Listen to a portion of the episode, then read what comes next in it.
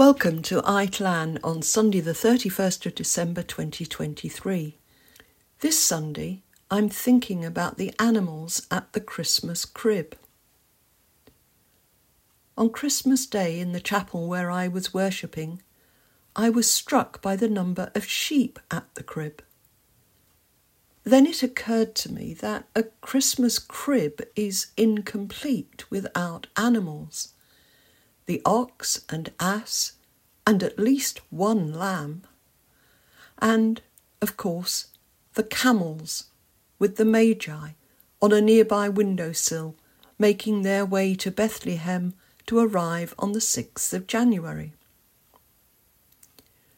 Of those animals, the Bible only mentions sheep out in the fields, and given that the shepherds went with haste, I don't imagine that they took any of their flock with them. I assume some unlucky shepherd, probably the boy, or perhaps the oldest and slowest, was left in charge in the fields. We can infer the nearby presence of animals given that Jesus was cradled in their feeding trough.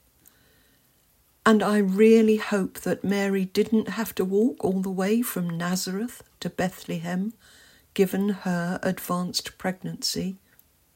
So I'm grateful for the donkey.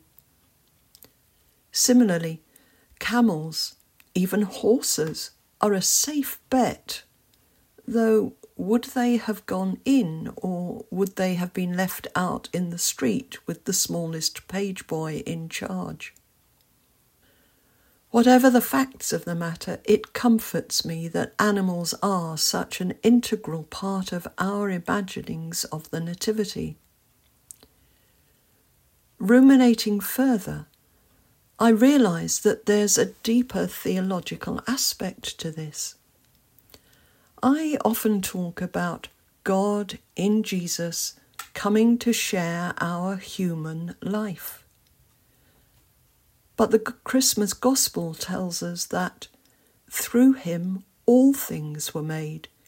Without him, nothing was made that has been made. And St. Paul writes to Christians in Colossae that in him all things hold together. Through him, God was pleased to reconcile to himself all things, whether on earth or in heaven by making peace through the blood of his cross. In other words, in Jesus, God came to share all life on earth. Animals have as much place at the birth of the Lord of creation as humans do. Jesus grew up a country boy, and his teaching is full of examples from farming life and the natural world. Miracle stories tell how he had power over natural forces.